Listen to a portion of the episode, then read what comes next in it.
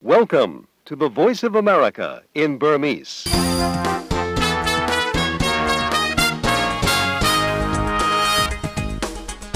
မင်္ဂလာညချမ်းပါရှင်။ American ပြည်ထောင်စု Washington DC ကနေပြီးတော့2014ခုနှစ်မတ်လ22ရက်စနေနေ့ညဘက် VOA အစီအစဉ်တွေကိုမြန်မာစံတော်ချိန်ည9:00နာရီကနေ10:00နာရီထိလိုင်းနိုမီတာ24 25 32တို့ကနေဓာတ်ရိုက်ထုတ်လွှင့်ပေးနေပါပြီရှင်။ ဒီညအစီအစဉ်မှုကတော့ကျမနန္ဒာချမ်းပါရှင်။ကျမကတော့ဆွမြတ်ပေါ်မှာ Crimea ဒေသတွေကဒီတပ်လေးတပ်စခန်းတစ်ခုကိုရုရှားတပ်တွေကဝိုင်းထားပြီးတော့ယူကရိန်းတပ်တွေကိုလက်နက်ချဖို့အတွက်ရာဇသံပေးထားပါတယ်။ဒီခါဒီအိန္ဒိယသမုဒ္ဒရာတောင်ပိုင်းမှာအရာဝတ္ထုကြီးတစ်ခုမျောနေတဲ့ဂျိုဒုဓာတ်ပုံတွေကိုတရုတ်တို့ရရှိထားပါတယ်။ဒီလိုနိုင်ငံတကာသတင်းတွေကိုမတ်တင်ကြီးထိုင်နေကြေညာပေးပါမယ်ရှင်။ဟုတ်ကဲ့ပါရှင်။သတင်းတွေကြေညာပြီးတဲ့အခါနားဆင်ရမယ့်ဆောင်းပါးတွေထဲမှာဆိုရင်တော့ ရန်ကုန်တိုင်းလှိုင်သာယာမြို့နယ်တွင်ကလယ်သမားတွေနဲ့အာဏာပိုင်တွေကြားဒီကနေ့တင်းမာမှုတွေဘာကြောင့်ဖြစ်ပွားခဲ့တာပါလဲ။ကျင်းမာမှုတွေကတော့သူတို့ဘက်ကဌာနလူပါပေါ့နော်ကျွန်တော်တို့လယ်သမားတွေကိုတီးလေးရောက်တော့မှသူ့မကြည့်မြင်တော့သူကလောက်တာဒါပေမဲ့ကျွန်တော်တို့လယ်သမားတွေကဟိုမိတာရက်ခံတာပါတရားကိုဆက်ပြီးတော့မတူဘူးအခုလိုပြောဆိုချက်တွေနဲ့အတူတပတ်အတွင်းကမ္ဘာသတင်းမီဒီယာတွေထဲမှာရေးသားခဲ့ကြတဲ့မြန်မာပြည်အကြောင်းကောက်နှုတ်ချက်တွေကိုလည်းကြားရဖို့ရှိပါတယ်။နောက်ပိုင်းကျရင်လည်းနိုင်ငံရေးသဘောတူညီချက်မပါတော့ပြစ်ခတ်ရက်စဲရေးဟာ ဘလောက်အထိတည်တံ့ခိုင်မြဲနိုင်မလဲတကယ်စစ်မှန်တဲ့ငြိမ်းချမ်းရေးကိုလိုချင်ရင်ဘာတွေလုပ်သင့်တယ်လဲဆိုတဲ့ခေါင်းစဉ်နဲ့ဆွေးနွေးကြမယ်ဓာတ်ရိုက်လေးလိုင်းအစီအစဉ်ကိုလည်းတင်ဆက်သွားဖို့ရှိပါတယ်ရှင်။ဒီအစီအစဉ်တွေကိုအလှည့်မပေးခင်မှာထိတ်တန်းရောက်နေတဲ့မြန်မာနဲ့နိုင်ငံတကာသတင်းတွေကိုမတ်စုမြတ်မွန်နဲ့မတ်သိင်ကြီးထိုက်ကကြေညာပေးပါမယ်ရှင်။ယူကရိန်းနိုင်ငံတောင်ပိုင်း Crimea ဒေသရဲ့ဒီ Sevastopol မြို့နားမှာရှိတဲ့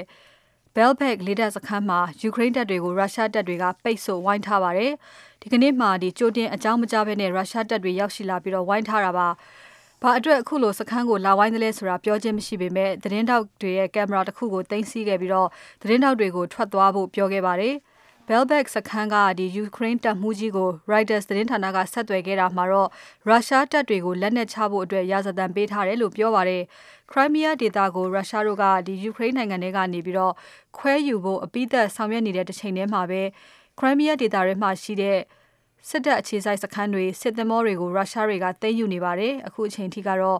ယူကရိန်းတပ်တွေဘက်ကနေပြင်းပြင်းထန်ထန်ခုခံတာမျိုးမရှိသေးပါဘူး။ ယူကရိန်းနိုင်ငံကလုံခြုံရေးနဲ့လူ့အခွင့်အရေးအခြေအနေတွေကိုလေ့လာမဲ့နိုင်ငံတကာလေ့လာသူတွေယူကရိန်းစီကိုရောက်လာဖို့ရှိနေချိန်မှာပဲအခုလိုမျိုးအခြေအနေတွေဖြစ်နေတာပါ။ဥရောပလုံခြုံရေးနဲ့ပူးပေါင်းဆောင်ရွက်ရေးအဖွဲ့ OSCE အဖွဲ့ကလေ့လာသူ900လောက်ကလူ့အခွင့်အရေးအခြေအနေအပါအဝင်ယူကရိန်းရဲ့လုံခြုံရေးအခြေအနေအလုံးနဲ့ပတ်သက်တဲ့ချက်လက်တွေကိုစစ်တမ်းကောက်ယူဖို့ရှိပါတယ်။ OSCE အဖွဲ့အနေနဲ့ Crimea ဒေသအပါအဝင်ယူကရိန်းတနိုင်ငံလုံးမှာလေ့လာစစ်တမ်းကောက်ခွင့်ရှိတယ်လို့အမေရိကန်ကပြောပါတယ်ရှင်။ တူရကီအစိုးရကအင်တာနက်လူမှုကွန်ရက်တစ်ခုဖြစ်တဲ့ Twitter အသုံးပြုခွင့်တားမြစ်ချက်ကိုတူရကီပြည်သူအများအပြားကအောင်အောင်မြင်မြင်နဲ့အာခံနိုင်မဲ့ပုံကြပါတယ်။အစိုးရရဲ့တားမြစ်ချက်အမိန့်ကိုလွတ်အောင်ရှောင်တိန်ကြတဲ့တန်းနဲ့ချီတဲ့ပြည်သူတွေကြားထဲမှာသမ္မတ Abdullah Gulen ပါဝင်ပါတယ်။အစိုးရတားမြစ်ချက်အမိန့်ကိုစန့်ကျင်သူတွေကတော့အစိုးရရဲ့အခုလုပ်ရပ်ဟာအတော်လေးကိုလွန်တယ်လို့ဆိုကြပါတယ်။ မင်းညကပဲအစိုးရက Twitter လူမှုစာမျက်နှာကိုပိတ်လိုက်တယ်လို့ Twitter အသုံးပြုသူတို့ကပြောဆိုပြီးအစိုးရရဲ့ဒီလှုပ်ဆောင်ချက်ဟာတူရကီပြည်သူတွေရဲ့လူ့အခွင့်အရေးကိုထိပါးတာပဲဖြစ်တယ်လို့ပြောပါတယ်။အစိုးရအနေနဲ့ပုဂ္ဂလိကအခွင့်အရေးနဲ့လွတ်လပ်ခွင့်တွေကိုမထိပါးသင့်ဘူးလို့လည်းသူကပြောခဲ့တာပါ။အင်တာနက်အွန်လိုင်းဝန်ဆောင်မှုကိုပိတ်ပင်ဖို့အတွက်တရားရုံးရဲ့ဆုံးဖြတ်ချက်ကိုတူရကီအဓိကအတိုက်အခံပါတီကပြန်ပြီးတော့တရားစွဲခဲ့တာပါ။ ဒေတာရင်းရွေးကောက်ပွဲတွေနီးကပ်လာချိန်မှာလက်ရှိအစိုးရအနေနဲ့အဂတိလိုက်စားမှုအရှုပ်တော်ပုံတွေနဲ့လုံးပန်းနေရချိန်မှာပဲဝင်ကြီးချုပ် Recep Tayyip Erdogan ကကြာသပတေးနေ့မှာဒီပိတ်ပင်မှုကိုချမှတ်ခဲ့တာဖြစ်ပါတယ်။ဒီလိုပိတ်ပင်မှုကိုနိုင်ငံတကာအတိုင်းအဝိုင်းကရှုတ်ချနေပေမဲ့လည်းသူ့အနေနဲ့အရေးယူလှုပ်ဆောင်ရမှာပဲဖြစ်တယ်လို့ဝင်ကြီးချုပ်ကဆိုပါတယ်။ ဝင်ကြီးချုပ်အာရိုဂန်ဟာအဂတိလိုက်စားမှုအရှုပ်တော်ပုံမှာအဓိကပါဝင်ပတ်သက်သူဖြစ်ပုံရတယ်ဆိုတဲ့အတန်ဖိုင်တွေအင်တာနက်လူမှုကွန်ရက်တွေမှာပြန့်နှံ့ခဲ့ချိန်ကစလို့မစ္စတာအာရိုဂန်ကိုပို့ပြီးတော့ဖိအားပေးမှုတွေဖြစ်လာခဲ့စေတာပါ။တူရကီအရာရှိတွေကတော့အင်တာနက်လူမှုကွန်ရက်တွေကတရားမဝင်တဲ့ရေးသားဖော်ပြမှုတွေကိုဖယ်ရှားပြီးချိန်မှာနိုင်ငံတွင်းက Twitter အသုံးပြုသူ10သန်းတို့ရဲ့စာမျက်နှာတချို့ကိုပြန်ဖွင့်ပေးမှာဖြစ်တယ်လို့ပြောပါတယ်ရှင်။ တရုတ်ဂျိုဒူးကရရှိတဲ့ဓာတ်ပုံအရအိန္ဒိယသမုဒ္ဒရာတောင်ဘက်အချမ်းမှာအရာဝတ္ထုကြီးတစ်ခုမျောနေတာကိုတရုတ်အစိုးရကတွေ့ရှိထားတယ်လို့မလေးရှားတာဝန်ရှိသူတွေကပြောလိုက်ပါတယ်။လေယာဉ်ရှာဖွေရေးနဲ့ပတ်သက်လို့ဒီကနေ့သတင်းစာရှင်းလင်းပွဲလုပ်နေစဉ်မှာမလေးရှားပို့ဆောင်ရေးဝန်ကြီးယာယီဝန်ကြီး Hishammuddin Hussein ကနေပြီးတော့အခုလိုအသိပေးခဲ့တာဖြစ်ပါတယ်။ News that I just received is that uh, the Chinese ambassador uh, received satellite image of floating objects in the southern corridor and they will be sending ships to verify. The Beijing government will announce တောင်ပိုင်းလမ်းကြောင်းဘက်မှာအရာဝတ္ထုတစ်ခုရေပေါ်မှာပေါ်နေတဲ့ဂျိုရူဓာတ်ပုံကိုတရုတ်တပ်အမတ်ကြီးရရှိထားတဲ့ဆိုတဲ့သတင်းအခုပဲရရှိပါတယ်။အဲ့ဒီအရာဟာဘာလဲသိရအောင်လို့တရုတ်သင်္ဘောတွေဆေလွှတ်မှဖြစ်ပြီးတော့တရုတ်အစိုးရကမကြခင်နိုင်ပိုင်းမှာဒီကိစ္စကိုကြီးညာဖို့ရှိပါတယ်။တွေးရှိထားတဲ့အရာကအလျား22.5မီတာအနံ73မီတာအရှည်ရှိတယ်လို့မလေးရှားပို့ဆောင်ရေးယာယီဝန်ကြီးကဒီကနေ့သတင်းစာရှင်းလင်းပွဲမှာပြောသွားတာပါ။ သူ့ဘက်ကလောလောဆယ်နောက်ထပ်မပြောနိုင်သေးသလိုဒီအရာဝတ္ထုဟာပျောက်နေတဲ့မလေးရှားလေကြောင်းလိုင်းလေယာဉ်ကဖြစ်သလားဆိုတာကိုလည်းအတိမပြုတ်နိုင်သေးဘူးလို့ပြောပါတယ်။တစ်ချိန်တည်းမှာပဲမြောက်ပိုင်းနဲ့တောင်ပိုင်းဒီလေယာဉ်လမ်းကြောင်းနှစ်ဖက်လုံးမှာလေယာဉ်ရှိနိုင်မဲ့နေရာကိုတိတိကျကျသိနိုင်မှုအတွက်တက်နိုင်သမျှနီလန်းတွေအားလုံးကိုသုံးပြီးတော့ရှာဖွေကယ်ဆယ်ရေးကိုတိုးမြှင့်လုပ်နေကြပေမဲ့ဘာမှထူးမလာသေးဘူးလို့ဝန်ကြီးဟူစိန်ကပြောသွားပါတယ်။ ဩစတြေးလျနိုင်ငံပတ်မြို့ရဲ့အနောက်တောင်ဘက်မိုင်ပေါင်း 1500 ကျော်မှာလဲအရာဝတ္ထုကြီးနှစ်ခုကိုဒီဩစတြေးလျဂျိုရုဘော်ကနေပြီးတော့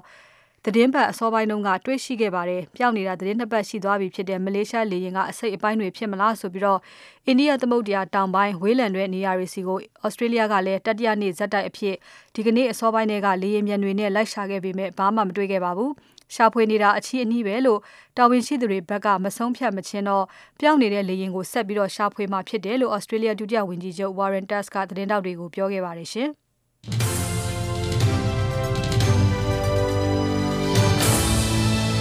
ယူအမေရိကန်အတန်ညဘက်မြန်မာဘာသာအစီအစဉ်တွေကိုညပိုင်း9:00နာရီကနေ10:00နာရီထိ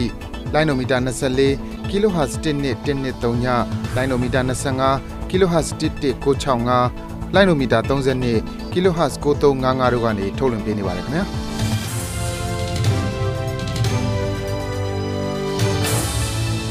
စနေနေ့ညပိုင်းအတွက်နိုင်ငံတကာသတင်းတွေကို VOA ကဆက်ပြီးတော့ကြေညာပေးနေပါတယ်။တရုတ်နိုင်ငံကအထင်ကရပီကင်းတက္ကသိုလ်ရဲ့ Stanford Center မှာတက္ကသိုလ်ကျောင်းသားတွေကို American သမ္မတကတော် Michelle Obama ကဒီကနေ့မိန့်ခွန်းပြောကြားခဲ့ပါတယ်။ လွတ်လပ်စွာပြောဆိုနိုင်ခွင့်၊ကိုးကွယ်နိုင်ခွင့်နဲ့သတင်းတွေကိုလွတ်လွတ်လပ်လပ်သိရှိနိုင်ရေးဟာကမ္ဘာပေါ်မှာရှိသမျှလူသားတိုင်းရဲ့မွေးရပါအခွင့်အရေးဖြစ်တယ်လို့မိန့်ခွန်းထဲမှာသမ္မတကတော် Michelle Obama ကပြောသွားပါတယ်။ဒါပေမဲ့ဒီလိုအခွင့်အရေးတွေပို့ပြီးတော့ပေးဖို့တရုတ်အာဏာရကွန်မြူနစ်ပါတီကိုတိုက်တွန်းပြောဆိုမှုမျိုးတော့မိန့်ခွန်းထဲမှာမပါပါဘူး။သမီးနှစ်ယောက်နဲ့အတူတရုတ်နိုင်ငံကို9ရက်ကြာခရီးနဲ့ရောက်ရှိနေတဲ့ American သမ္မတကတော်ကခရီးစဉ်ဒုတိယနေ့မှာဒီပီကင်းတက္ကသိုလ်မှာမိန့်ခွန်းပြောကြားခဲ့တာဖြစ်ပါတယ်။ တောက်ကြနေတော့ကတော့ဘေဂျင်းမြို့တော်ကအထင်ကရနေရာတွေကိုဒီတရုတ်သမ္မတကတော်ကအမေရိကန်သမ္မတကတော်နဲ့မိသားစုကိုလိုက်လံပြသခဲ့ပါတယ်။သမ္မတရှီဂျင်ပင်းကလည်းသမ္မတကတော်မစ်ရှယ်အိုဘားမားကိုကြိုးဆိုနှုတ်ဆက်ခဲ့ပါတယ်။ Mrs. Obama ရဲ့ခရီးစဉ်ဟာပညာရေးကိစ္စအဓိကပြောဖို့ဖြစ်ပြီးတော့တရုတ်နဲ့အမေရိကန်ကြားအငင်းပွားစရာဖြစ်တဲ့လူအခွင့်အရေးနဲ့ကုန်သွယ်ရေးကိစ္စတွေကိုရှောင်ရှားမှာဖြစ်တယ်လို့အိမ်ဖြူတော်တာဝန်ရှိသူတွေကပြောပါတယ်။ လွတ်လပ်စွာထုတ်ဖော်ပြောဆိုခွင့်ကိုထိန်းချုပ်တာအတိုက်ခံတွေအပေါ်ဖိနှိပ်တာအစိုးရကိုထိခိုက်နိုင်တဲ့သတင်းတွေ website တွေကိုပိတ်ပင်တာနဲ့အင်တာနက်ကိုဆင်ဆာဖြတ်တာတွေလုပ်တဲ့တရုတ်နိုင်ငံဟာကမ္ဘာပေါ်မှာလွတ်လပ်ခွင့်ကိုအဖိနှိပ်ဆုံးစည်ရင်းဝင်နိုင်ငံတစ်ခုဖြစ်ပါတယ်ရှင်။သီရိလင်္ကာကလူမှုအဖွဲ့အစည်းတွေနဲ့လူ့အခွင့်အရေးလှုပ်ရှားသူတွေအပေါ်မှာဖိနှိပ်မှုတွေပိုများလာတဲ့အပေါ်အမေရိကန်ပြည်ထောင်စုကစိုးရိမ်မကင်းဖြစ်မိတယ်လို့ပြောဆိုပါတယ်။ သီရိလင်္ကာကတက်ကြွလှုပ်ရှားသူတဦးဖမ်းဆီးခံရမှုကိုစုံစမ်းခဲ့တဲ့လူသိများတဲ့လူ့အခွင့်အရေးတက်ကြွလှုပ်ရှားသူရူကီဖာနန်ဒိုနဲ့ဖာသာပရာဗင်မဟီဆန်တို့နှစ်ဦးကိုပြီးခဲ့တဲ့သတင်းပတ်ကဖမ်းဆီးထိန်းသိမ်းခဲ့မှုအပေါ်မှာအထူးပဲစိုးရိမ်မကင်းဖြစ်ရပါကြောင်းအမေရိကန်နိုင်ငံခြားရေးဝန်ကြီးဌာနပြောခွင့်ရအမျိုးသမီးဂျင်ဆက်ကီကတောက်ချနေမှာပြောဆိုတာဖြစ်ပါတယ်။သူတို့ကိုဖမ်းဆီးထိန်းသိမ်းခဲ့မှုကိုနိုင်ငံတကာကရှုတ်ချခဲ့ပြီးတဲ့နောက်မှာတော့သူတို့နှစ်ဦးပြန်လည်လွတ်မြောက်လာခဲ့ပါပြီ။ ဒီဖန်ဆီးမှုဟာဆိုရင်သီရိလင်္ကာနိုင်ငံရဲ့တက်ကြွတဲ့လူမှုအဖွဲ့အစည်းတွေကိုကြောက်ရွံ့သွားစေပြီးနိုင်ငံရဲ့ဂုဏ်ယူပွဲဒီမိုကရေစီအလေးအထတွေကိုလည်းရုပ်ရော့သွားစေတယ်လို့အမေရိကန်နိုင်ငံသားရေးဝန်ကြီးဌာနပြောခွင့်ရအမျိုးသမီးကပြောပါတယ်လက်ရှိမှာလည်းသီရိလင်္ကာအစိုးရက 2009ခုနှစ်တမီကြားသဘုံတွေကိုနှိမ်နှင်းပြီးနောက်ပိုင်းစစ်အတွင်းမတော်မတရားလုပ်ရက်တွေနဲ့လူ့အခွင့်အရေးချိုးဖောက်မှုတွေကိုစုံစမ်းဖို့ပြက်ကွက်တဲ့အပေါ်မှာစိုးရိမ်မကင်းဖြစ်ရတဲ့အကြောင်းအမေရိကန်တို့ကမကထလို့ရေးဆွဲထားတဲ့ဆုံးဖြတ်ချက်မူကြမ်းကိုခုလာလူ့အခွင့်အရေးကောင်စီမှာသီရိလင်္ကာအစိုးရရင်ဆိုင်နေရတာလည်းဖြစ်ပါတယ်ရှင်။ ပါကစ္စတန်နိုင်ငံအနောက်တောင်ပိုင်းမှာခရီးသည်တင်ဘတ်စ်ကား2စီးနဲ့လောင်စာတွေတင်လာတဲ့ထရပ်ကားတစ်စီးတို့ဒီကနေ့တိုက်မိခဲ့တာမှာ35ယောက်ထက်မနည်းသေဆုံးပြီးတော့အများအပြားထိခိုက်ဒဏ်ရာရသွားတယ်လို့တာဝန်ရှိသူတွေကပြောပါတယ်။ဘတ်ကားတစ်စီးနဲ့ဒီလောင်စာတင်ကားမျက်နှာချင်းဆိုင်တိုက်မိခဲ့လို့လောင်စာကားနောက်ကလိုက်လာတဲ့ဘတ်ကားကိုပါထပ်တိုက်ပြီးတော့မိလောင်ကျွမ်းခဲ့တာလို့တာဝန်ရှိသူတွေကပြောပါတယ်ဘလူချီစတန်ပြည်နယ်ဟပ်ခရိုင်ထဲကအဝေးပြေးလမ်းမကြီးတစ်ခုပေါ်မှာအခုလိုမျိုးရင်တိုက်မှုဖြစ်ခဲ့တာပါရှင် ဘော့စတွန်မာရသွန်ဘုံခွဲမှုဆွဲဆိုခံထားရသူတွေရဲ့မိတ်ဆွေတဦးကို FBI ပြည်ထောင်စုစုံစမ်းစစ်ဆေးရေးဗျူရိုကဝန်ထမ်းကမှားယွင်းပြစ်ခတ်မိခဲ့တဲ့အကြောင်းအမေရိကန်အစိုးရရှေ့နေတဦးကရှင်းလင်းခဲ့ပါတယ်။ပြီးခဲ့တဲ့မေလတုန်းကချက်ချင်းရွှေ့ပြောင်းအခြေချသူ Eva Gintos Tosharep ရဲ့ Florida ကတိုက်ခန်းမှာ FBI ဝန်ထမ်းကတိုက်ခိုက်ခဲ့ပြီးတဲ့ FBI ဝန်ထမ်းကိုတိုက်ခိုက်ခဲ့ပြီးတဲ့နောက်မှာ FBI ဝန်ထမ်းကကိုကိုကိုကာကွယ်တဲ့အနေနဲ့ပြစ်ခတ်ခဲ့တာဖြစ်တယ်လို့အရာရှိတွေကပြောပါတယ်။ Boston Marathon မှာဘုံခွဲခဲ့သူလို့ဆွဆွဲခံခဲ့ရသူ Tamerlan Sanarat နဲ့ပတ်သက်ဆွနွယ်မှုကို FBI ဝန်ထမ်းကသူ့ကိုမေးမြန်းခဲ့တာဖြစ်ပါတယ်ရှင်။ American ကအကြီးဆုံးအင်တာနက်နဲ့နည်းပညာလုပ်ငန်းတချို့ကအကြီးအကဲတွေကိုသမ္မတ Barack Obama ကတောက်ကြနေတော့ကတွေးဆုံပြီးတော့ဒီအင်တာနက်လုံခြုံရေးနဲ့အစိုးရရဲ့ထောက်လှမ်းရေးအစီအစဉ်တွေအပေါ်မှာသူတို့ရဲ့စိုးရိမ်မှုတွေနဲ့ပတ်သက်လို့ဆွေးနွေးခဲ့ပါတယ်။ Google ကုမ္ပဏီဥက္ကဋ္ဌ Eric Schmidt Facebook ကုမ္ပဏီအမှုဆောင်အရာရှိချုပ် Mark Zuckerberg တို့အပါအဝင်အင်တာနက်နဲ့နည်းပညာကုမ္ပဏီ6ခုကအကြီးအကဲတွေကို Oval ရုံးခန်းထဲမှာသမ္မတအိုဘားမားတွေ့ရှိခဲ့တယ်လို့ဒီ အိမ်ဖြူတော်တာဝန်ရှိသူတွေကပြောပါတယ်။ American ပြည်သူတွေရဲ့လုံခြုံရေးအတွက်အရေးကြီးတဲ့ကိစ္စတွေကိုဆောင်ရွက်တဲ့တစ်ချိန်တည်းမှာပဲ ပြည်သူတွေရဲ့အခွင့်အရေးချိုးဖောက်မခံရဘူးဆိုတဲ့ ယုံကြည်မှုပိုရှိအောင် အစိုးရကတန်ဋိဌာန်လုပ်နေတာကို သမ္မတက ထပ်ပြီးတော့အသိပေးခဲ့တာဖြစ်တယ်လို့ အိမ်ဖြူတော်ရဲ့ကြေညာချက်က ဖော်ပြပါတယ်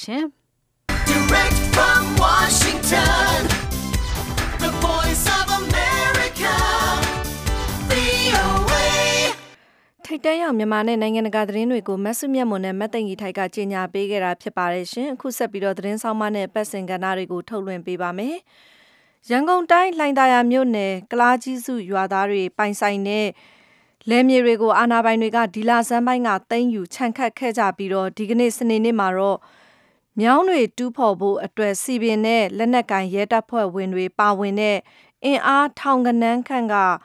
စူးစမ်းခဲ့ရမှာလယ်သမားတွေနဲ့ထိတ်တိုက်ရင်ဆိုင်မှုတွေတင်းမာမှုတွေဖြစ်ပွားခဲ့တယ်လို့ဒေသခံတွေကပြောပါတယ်။အပြည့်အစုံကို VOA သတင်းတောက်မအေးမာကသတင်းပေးပို့ထားပါတယ်ရှင်။လှိုင်သာယာမြို့နယ်တဲကကလားကြီးစုကျေးရွာသားတွေပိုင်တဲ့လေဧက800ခန့်ကိုဒီလထဲမှာပဲစီပင်နဲ့ရဲတွေကခြံခတ်ပြီးတဲ့နောက်ညောင်းတူးဖော်ရေးတွေကိုမတ်လ22ရက်နေ့မှာစတင်ဖို့အတွက်ကြိုးစားခဲ့တာပါ။ အဲဒီအခါမှာလယ်သမားတွေဘက်ကတားဆီးခဲ့တဲ့အတွက်ရုံးရင်ဆန်ခတ်ဖြစ်မှုတွေဖြစ်ပွားခဲ့ရတယ်ဆိုပြီးလယ်သမားကြီးဦးမြင့်ဆွေကပြောပါတယ်ဒီစီပင်ဌာနကနေပြီးတော့ဘက်ဟိုးနှစ်စီးနဲ့ကျွန်တော်တို့လယ်မီတွေကိုကန်တွေတူးမှုဆိုပြီးတော့ဆင်းလာတယ်လို့ဝန်ထမ်း လူအင်အားထောင်လောက်ရှိတယ်ကျွန်တော်တို့လယ်သမားတွေကလည်းဒီအမီကိုပေါ့နော်ကျွန်တော်တို့နဲ့တစ်နှစ်တိုင်ပင်လာတာမရှိဘဲနဲ့တူးခွင့်မရှိဘူးလို့ကျွန်တော်တို့နဲ့ပြဿနာတက်ပြီးတော့သူတို့သူတို့ကလုံးဝကိုလက်ချော့မှာမဟုတ်ဘူးပေါ့နော်ဆက်လုပ်မယ်ဆိုပြောတယ်ကျွန်တော်တို့လယ်သမားတွေလည်းဒီမှာထိုင်နေကြတယ်ကျမမှုတွေကတော့သူတို့ဘက်ကဌာနလူပါပေါ့နော်ကျွန်တော်တို့လယ်သမားတွေကိုတီးလေးရောက်တော့မှတိုးမကြည့်မယ်တော့သူကလောက်တာဒါပေမဲ့ကျွန်တော်တို့လယ်သမားတွေကပေါ့နော်မိတာရက်ခံတာပါတရားကိုဆက်ပြီးတော့မတူးဘူးပေါ့နော်ကျွန်တော်တို့လယ်သမားတွေပေါ့နော်သူတို့တိုင်ပင်ပြီးတော့လယ်သမားတွေဘာလုပ်ပေးမှပါညာပြီးကြတဲ့အထီရတယ်ဆိုရင်တော့လယ်သမားတွေကလည်းတူးခွင့်ပြီးမှာအခုကဘာမှမလုပ်ပေးဘဲနဲ့လယ်သမားတွေရဲ့လယ်ကိုပေါ့နော် တင်းစွတ်တူးမယ်ပြက်စီးသွားအောင်လုပ်မယ်ဆိုတော့လယ်သမားတွေကလည်းအဲ့ဒါပေါ့နော်ဟိုမကျေနပ်ကြကလားကြီးစုကျေးရွာကလယ်သမားတွေကိုအကူအညီပေးနေတဲ့ရန်ကုန်ပြည်သူ့အကျိုးဆောင်ကွန်ရက်ကကိုသူရကတော့လယ်သမားတွေဘက်ကသူတို့မြေတွေကိုတူးဖော်ခြင်းမလုပ်ဖို့ကသာတောင်းဆိုခဲ့တာဖြစ်တယ်လို့ဆိုပါတယ်။သူလက်ရှိလောက်ကိုင်စားတော့နေတဲ့ဒီနေရာပေါ်မှာ သူတို့အနေနဲ့ရော်ကြီးမျက်နှာကြီးတစုံတရာပေးကမ်းခြင်းမရှိဘဲနဲ့အင်အားအများကြီးနဲ့လေဧကရှိကြတော့စုစုပေါင်းဧက800လောက်ရှိတယ်။အဲ့ဧက800လည်းအရင်တစ်ခေါက်တော့ခြံခတ်ပြီးသွားပြီ။လက်ရှိအလုံးအသုံးပြုမဲ့သူတို့ပြောတဲ့3ဧကဆိုတဲ့အရာနဲ့တချို့တော့ကသတင်းသရာအရာနဲ့လေသမားတွေကလည်းငုတ်တုတ်ထိုင်ပြီးညတွေကနေပြီးစောင်းကြတဲ့လူတွေလည်းရှိတယ်။သူ့နေမလို့ပါနဲ့တားတော်ကလွယ်ပြီးတော့လည်းဘာမှမတတ်နိုင်တဲ့ပုံစံမျိုးပါခင်ဗျ။နေ့လယ်ပိုင်းမှာတော့လေသမားတွေကိုတရားစွဲဆိုမှာဖြစ်ကြောင်း အာဏာပိုင်တွေကခေါ်ယူပြောဆိုခဲ့တယ်ဆိုပြီးလယ်သမားကြီးဦးမြင့်ဆွေကဆိုပါတယ်သူတို့ကနေပြီးတော့ပြောတာပေါ့နော်ဒီမှာလယ်သမား25ယောက်ကိုတဲ့သူသွားဖွင့်ခိုင်းတာလေလို့ကျွန်တော်တို့ကျွန်တော်တို့ဒီကနေ့တစ်ချိန်ခေါ်တွေ့သေးတယ် ခေါ်တွေ့ရဆိုတာဘယ်လိုပြောလဲဆိုတော့ဗောနော်ဒီနေ့ကိစ္စကတော့သူတို့မရှိနေတရားစွဲမယ်ပေါ့နော်ဒါပေမဲ့သူတို့ဆက်လုပ်မယ်ပေါ့နော်ဆက်လုပ်လို့မတားတော့ဘူးဆိုလို့ရှိရင်ねဒီကဒီလယ်မားတွေကသဘောတူလို့တားတော့ဆိုတော့သူတို့ဒီခုရုပ်သိမ်းပေးမယ်လို့ပြောတယ်တကယ်လို့ဆက်တားမယ်ဆိုရင်နောက်တစ်ခါသူဆက်လုပ်မယ်ဆိုလို့ရှိရင်ねသူတို့ကအချုပ်ကားပါခေါ်လာမယ်ပေါ့နော်ကျွန်တော်တို့ချင်းချောက်တာတော့ပါလာတာပေါ့ပထမတစ်ချိန်ကျွန်တော်တို့ခေါ်တွေ့တာတော့ဒီလိုင်းမန်မျိုးနဲ့အုပ်ချုပ်ရေးမှုလည်းပါတယ်စီမံဌာနကဟိုပါနော်ဒုဌာနမှုဥလှဝင်းအောင်ပေါ့ သူလည်းပါတယ်ပြီးတော့ဒီမိုက်ပုံဌာနစုမူလာမသိဦးကျော်ဦးလည်းပါတယ်ပေါ့နော်အဲ့လိုမျိုးတော်တော်များများပါရဲတွေလည်းပါတယ်ညာဟုတ်ကဲ့တရားစွဲမယ်ဆိုတော့တရားဝင်ပြောတယ်စွဲမှာပဲကျွန်တော်တို့ကဒီနေ့ကိစ္စတော့အဲ့လိုတော့ပြောတယ်ပါပြီးတော့သူကဇို့တင်းလောက်လာကျွန်တော်တို့ကပြောတယ်ဒီယာမြေရမရှင်းရမလင်းရသေးဘူးကျွန်တော်တို့ဒယာမြေစုံစမ်းစစ်ဆေးကော်မရှင်ကိုကျွန်တော်တို့ကစိန်မောင်းများစွာတင်ပြထားတယ်တင်ပြထားပြီးတော့ကျွန်တော်တို့ဒေသမားတွေကိုလည်းဘာမှပေါ့နော်အခုချိန်ထိလာရှင်းပေးတာလည်းမရှိစီစီလည်းလည်းအဲ့လိုမျိုးခြံစွတ်လာခါတော့စီပင်အာဏာပိုင်တွေကိုတော့ဆက်သွယ်မေးမြန်းဖို့ကြိုးစားခဲ့ပေမဲ့ဆက်သွယ်လို့မရခဲ့ပါဘူး လေယာအမှုခင်းတွေနဲ့ပတ်သက်လို့ပြည်သူ့လွှတ်တော်မှာတော့လေယာမြင်များသိမ်းဆည်းခံရခြင်းများအားစုံစမ်းလေ့လာဖော်ထုတ်ပြီးတောင်သူလယ်သမားတွေနစ်နာမှုမရှိစေရေးအတွက်တရားမျှတစွာဖြေရှင်းပေးဖို့အဆိုကိုတင်သွင်းခဲ့ပြီးတဲ့နောက်ပြည်သူ့လွှတ်တော်ကနေအတည်ပြုခဲ့တာကြောင့်စုံစမ်းစစ်ဆေးရေးကော်မရှင်တရက်ကိုဖွဲ့စည်းနိုင်ခဲ့ပါတယ်။ပြည်ထောင်စုလွှတ်တော်မြေယာစုံစမ်းစစ်ဆေးရေးကော်မရှင်တွင်မှုဦးသိန်းထွန်းကတော့မြေယာအမှုခင်းတွေနဲ့ပတ်သက်လို့တိုင်စာပေါင်း6000ကျော်တဲ့က400ကျော်ကိုသာအစိုးရဘက်ကဖြေရှင်းပေးခဲ့တယ်လို့ဆိုပါတယ်။ပို့ထားတဲ့တိုင်စာပေါင်း 6435ဆောင်အပေါ်မှာအစိုးရကနေပြီးတော့423ဆောင်မျိုးဖြည့်ရှင်းတဲ့အတွက်ကြောင့်ဟိုပါစင်နဲ့အားဖြင့်တော့အမတန်နည်းတယ်လို့လေအမတန်နည်းတယ်ဆိုတဲ့အခါကျတော့အဲ့ဒီအမှုတွေပြီးပြအောင်ကျွန်တော်တို့ကအဲ့ဒီရဲ့တိုင်စာတွေနဲ့ပတ်သက်ပြီးတော့အမြန်ဆုံးပြီးပြအောင်ဆောင်ရွက်ပေးပါဆိုပြီးတော့ကျွန်တော်တို့ဒီဘက်ကတော့ အဆိုတိုက်တွန်းတဲ့အဆိုတရက်တော့တင်သွင်းလိုက်တယ်ညနေပိုင်းထိတော့လှိုင်သာယာမြို့နယ်ကလားကြီးစုကျေးရွာကကျေးရွာသားတွေဟာလေဒီနန်းမှာပဲစောင့်နေသေးဖြစ်တယ်လို့မြေတိုးဆက်ကြီးတွေနဲ့အာနာပိုင်တွေကလည်းစောင့်ကြည့်နေသေးပဲလို့ဆိုပါတယ်ကလားကြီးကျေးရွာဟာဘိုးဘွားဆင်ဆက်လေလုပ်ငန်းနဲ့အသက်မွေးဝမ်းကြောင်းပြုလာတဲ့ကျေးရွာဖြစ်ပြီးအင်ဂျီပေါင်းထောင်ခန်းလောက်ရှိတယ်လို့လူဦးရေကတော့တောင်းကန်းလောက်ရှိရလို့ဆိုပါတယ်ခြံခတ်ပြီးသိသိခံထားရတဲ့လေဧက800ခန့်ကတော့လေသမား80ကျော်ပိုင်ဆိုင်တဲ့လေမြေများဖြစ်တယ်လို့လည်းဆိုပါတယ်ရှင်။ မအေးမှာသတင်းပေးပို့ခဲ့တာဖြစ်ပါတယ်ရှင်။အခုဆက်ပြီးတော့တပတ်အတွင်းကမ္ဘာသတင်းမီဒီယာတွေထဲမှာရေးသားခဲ့ကြတဲ့မြန်မာပြည်အကြောင်းသတင်းတွေကိုကောက်နှုတ်တင်ပြပေးပါမယ်ရှင်။မင်္ဂလာပါရှင်ဒီတပတ်တော့မြန်မာနိုင်ငံရဲ့သတင်းလွတ်လပ်ခွင့်ဟာအသွားနှစ်ဖက်နဲ့ဓာတ်ဖြစ်တယ်ဆိုတဲ့ခေါင်းစဉ်နဲ့ foreignpolicy.com မှာစောင်းမရှင်ကက်သရင်းထရီဝတ်က မြန်မာသတင်းသမားတွေအဖို့ရှစ်တလန်တိုးနောက်နှစ်လန်းစုပ်ဖြစ်နေကြုံနေရတယ်လို့စောင်းမကိုအစချီထားပါတယ်။သမ္မတဦးသိန်းစိန်ဟာမြန်မာနိုင်ငံမှာနှစ်ပေါင်း90ရောတည်ရှိလာတဲ့မီဒီယာဖိနှိပ်ချုပ်ချယ်မှုကိုအဆုံးသတ်ပြီးဆိုပြီးဥပဒေနှစ်ရပ်ပြဋ္ဌာန်းပေးလိုက်ရမှာဥပဒေတစ်ခုက journalist တွေကိုလွတ်လပ်ခွင့်ပေးထားပေမဲ့ပုံနှိပ်ထုတ်ဝေမှတ်ပုံတင်ဥပဒေကတော့ပေးထားတဲ့အခွင့်အရေးတွေကိုပြန်လည်ဖြတ်တောက်လိုက်တယ်လို့ဆိုထားပါတယ် ထုတ်ဝေခွင့်လိုင်စင်ယူရမယ်ဆိုတဲ့ကိစ္စဟာအစိုးရဌာနဆိုင်ရာတွေအရာရှိတွေကိုအလွဲသုံးစားလုပ်နိုင်အောင်ခွင့်ပေးထားသလိုဖြစ်ပြီးမရေရာမတိကျသောမငြိမ်မသက်မှုဖြစ်အောင်လှုံ့ဆော်ရင်ဘာသာရေးစော်ကားရင် ဖွဲ့စည်းပုံချိုးဖောက်ရင်ဆိုတာတွေအတွက်ထောင်နှံငွေရန်တွေချမှတ်ထားတာလည်းတွေ့ရပါတဲ့။ New York အခြေစိုက် CPJ ခေါ်သတင်းစာဆရာများကာကွယ်ရေးကော်မတီကဒါဟာ2011ထိအစိုးရရဲ့စစ်အစိုးရရဲ့ ဖိနှိပ်ချုပ်ချယ်မှုမျိုးနဲ့အတူတူပဲလို့ထောက်ပြပြီးသမ္မတဦးသိန်းစိန်စီကိုစာပေးပို့ထားတယ်လို့ဆိုပါတယ်။ဦးသိန်းစိန်လက်ထက်မှာဆင်ဆာဖြတ်တောက်မှုကိုရုပ်သိမ်းပြီးဖမ်းဆီးထောင်ချထားတဲ့သတင်းစာဆရာတွေကိုလွှတ်ပေးခဲ့ပေမဲ့အခုတော့ Unity Journal ကသတင်းသမားတွေကိုဖမ်းဆီးထောင်ချဖို့လုပ်နေပါတဲ့တကယ်လို့များထောင်ချလိုက်ပြီးဆိုရင်တော့ဒါဟာမြန်မာနိုင်ငံသတင်းလွတ်လပ်ခွင့်ကိုမသာချလိုက်ပြီလို့ဆိုရမှာဖြစ်တဲ့အကြောင်း CPJ အရှိတောင်အာရှ ကုစလေကပြောတာကိုကိုကာရေးသားထားပါရခင်ဗျာအပြည့်စုံကိုတော့ foreignpolicy.com မှာဖတ်ရှုနိုင်ပါတယ်ရှင်အခုဆက်ပြီးတော့မြန်မာစီးပွားရေးအခြေအနေတွေနဲ့ပတ်သက်ပြီးကမ္ဘာသတင်းတွေမှာဘယ်လိုရေးသားနေကြသလဲဆိုတာကိုဆက်ပြီးတော့ကြည့်အောင်ပါမြမစီးပွားရေးပြုပြင်မှုဥတီကျပြောင်းနေတယ်လို့အကြံပေးပုဂ္ဂိုလ်ကသတိပေးခြင်းဆိုပြီးမြစ်စစ်မှသတင်းမှာဖော်ပြချက်ကိုအရင်ဆုံးနားဆင်ကြပါမယ်။မြန်မာနိုင်ငံစီးပွားရေးအသွင်ကူးပြောင်းမှုဟာ တိကျရှင်းလင်းတဲ့ဥတီကျခင်းမဲ့ပြီးအလင်းစလိုနိုင်လွန်းတဲ့အတွက်ထိရောက်မှုမရှိ ဖြစ်နေတယ်လို့နိုင်ငံတော်သမ္မတရဲ့စီးပွားရေးအကြံပေးအဖွဲ့ခေါင်းဆောင်ဒေါက်တာဦးမြင့်ကသတင်းတောက်တွေကိုပြောကြားလိုက်တယ်လို့ဆိုပါတယ်။နှစ်ပေါင်း90ကျော်ညံပြင်းတဲ့စီမံခန့်ခွဲမှုအောက်မှာရှိလာခဲ့တဲ့မြမစီးပွားရေးကိုအချိန်တိုအတွင်းမှာပဲပြုပြင်ဖို့ရာတိတ်မဖြစ်နိုင်ဘူးလို့လည်းပြောသွားပါတယ်တဲ့။ဗဟိုဘဏ်ကိုလွတ်လပ်ခွင့်ပေးလိုက်တဲ့ကိစ္စအပါအဝင် အပြုသဘောတိုးတက်မှုတွေရှိခဲ့ပေမဲ့စီးပွားရေးသမားတွေအတွက်အခက်အခဲတွေအဆင်ပြေမှုတွေအများကြီးရှိနေတယ်လို့ဆိုပါတယ်။ပုဂ္ဂလိကပိုင်းပြုလုပ်ရေးဥပဒေတရက်အမြန်လိုအပ်နေပြီးတချို့စီးပွားရေးလုပ်ငန်းတွေဟာပုဂ္ဂလိကလုပ်ငန်းဆိုပေမဲ့အစိုးရရဲ့ထိန်းချုပ်မှုအောက်ရှိနေသေးပဲလို့လည်းဒေါက်တာဦးမြင့်ကိုကိုးကားပြီးဖော်ပြထားပါတယ်။ဒီလုပ်ငန်းတွေကိုအစိုးရကသူတို့နဲ့နှီးစပ်တဲ့သူတွေစီကိုသာလွှဲပေးမယ်ဆိုရင်ပြည်သူလူထုအတွက် အကျိုးရုပ်စေမယ်လို့လည်းဦးမြင့်ကထောက်ပြထားပါတယ်။အစိုးရဟာစီးပွားရေးပြုပြင်ပြောင်းလဲမှုကို ပိုပြီးအလေးနဲ့ထားဖို့လိုအပ်ပေမဲ့အာဆီယံဥက္ကဋ္ဌယာဒူးကြောင့်လမ်းလွဲနေပြီးနောက်နှစ်မှာလဲရွေးကောက်ပွဲကလာလိမ့်အောင်မယ်ဆိုတာကို ထောက်ပြသွားတယ်လို့ရေးသားထားပါတယ်။ အပြည့်စုံကိုတော့ missima.com မှာဖတ်ရှုနိုင်ပါတယ်ရှင်။တခါမကြသေးခင်ကဒီကာလာအတွင်းဖြစ်ပေါ်လာခဲ့တဲ့ဈေးကွက်မတည်ငြိမ်မှုတွေကိုမြန်မာနိုင်ငံအနေနဲ့ရှောင်လွှဲနိုင်ပါမလားဆိုတဲ့ခေါင်းစဉ်နဲ့ဆောင်းမရှင် Dan Steinbock ကရေးသားထားပါတယ်။ရာစုနှစ်တဝက်အထီးကျန်ဖြစ်ခဲ့တဲ့မြန်မာနိုင်ငံအတွက်ချက်ချင်းလက်ငင်းကြုံတွေ့နေရတဲ့စိန်ခေါ်မှုကတော့ပြုပြင်ပြောင်းလဲရေးတွေအရှိန်ဟုန်ပြက်ဆက်လက်ပြီးတော့လှုပ်သွားနိုင်ဖို့ရယ်နိုင်ငံအတွင်းကစက်မှုလုပ်ငန်းတွေရဲ့ပုံသဏ္ဍာန်တွေပြောင်းလဲပေးဖို့ရယ် နိုင်ငံရခြားကယင်းနှီးမြှုပ်နှံမှုတွေ ပို့ပြီးတော့ ရရှိအောင်လှုပ်ဆောင်ပေးဖို့ စတာတွေဖြစ်တယ်လို့ အစချီပြီးတော့ ရေးသားထားပါတယ်။မကြာသေးခင်က မြန်မာပြည်က ကြားခဲ့ရတဲ့ သတင်းတွေအရတော့ အမေရိကန်ပြည်ထောင်စု ဥရောပနဲ့ ဂျပန်နိုင်ငံတို့အတွက် စိတ်မသက်မသာ ဖြစ်ကြရတယ်လို့ ဆိုပါတယ်။လူမှုအတိုင်းဝိုင်းအတွင်း အငင်းပွားပေါ်ရာ ကိစ္စတွေဟာတဘာဝအလျောက် ဖြစ်ပေါ်လာတယ်ဆိုပေမဲ့အဲ့ဒီဖြစ်ရတွေဟာ စီးပွားရေးကိုတွယ်ဝိုက်ပြီးတော့ဂရဲရိုက်ခတ်မှုတွေ ဖြစ်စေပါတယ်။ပထမဦးဆုံးကိစ္စကတော့နေစည်းမထား ဆရာဝန်များအဖွဲ့ရဲ့အထောက်အကူပေးရေးလုပ်ငန်းတွေကို ရပ်တန့်ဖို့ အမိန့်ထုတ်ပြန်လိုက်တာပဲဖြစ်ပါတယ်။နေစည်းမထား ဆရာဝန်များအဖွဲ့ဟာ ဘက်လိုက်တဲ့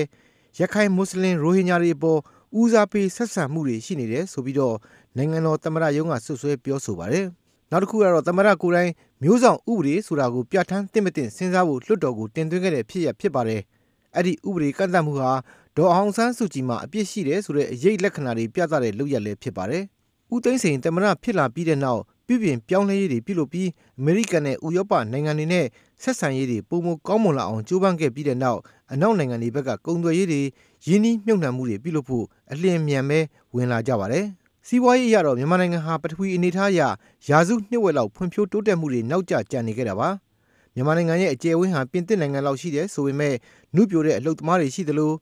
တဘာဝအရင်းမြစ်တွေလည်း ရှိပါတယ်တဘာဝဓာတ်ငွေကြေးနီတစ်ကြောင်းမြရတနာ စတာတွေရှိပါတယ်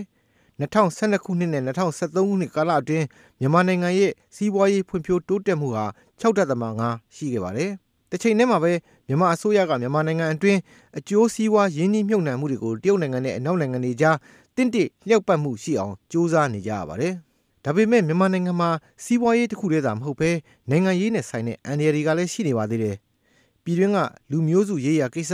ဘာသာရေး သဘောတရားရေး ကွဲလွဲမှုကိစ္စတွေဟာ လက်ရှိပြုလုပ်နေတဲ့ ပြုပြင်ပြောင်းလဲမှုပေါ် စိန်ခေါ်မှုတွေရှိနေသေးပါ စသဖြင့် ရေးသားတင်ပြထားပါတယ်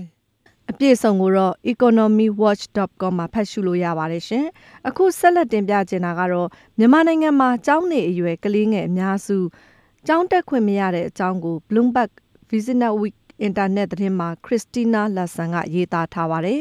မြန်မာနိုင်ငံမှာ လူငယ်တွေအများအပြား ကြုံတွေ့နေရသလို ဆင်းရဲနွမ်းပါးမှုကြောင့် ကျောင်းစရိတ်မတက်နိုင်လို့ အရွယ်မတိုင်ခင် ကျောင်းကထွက်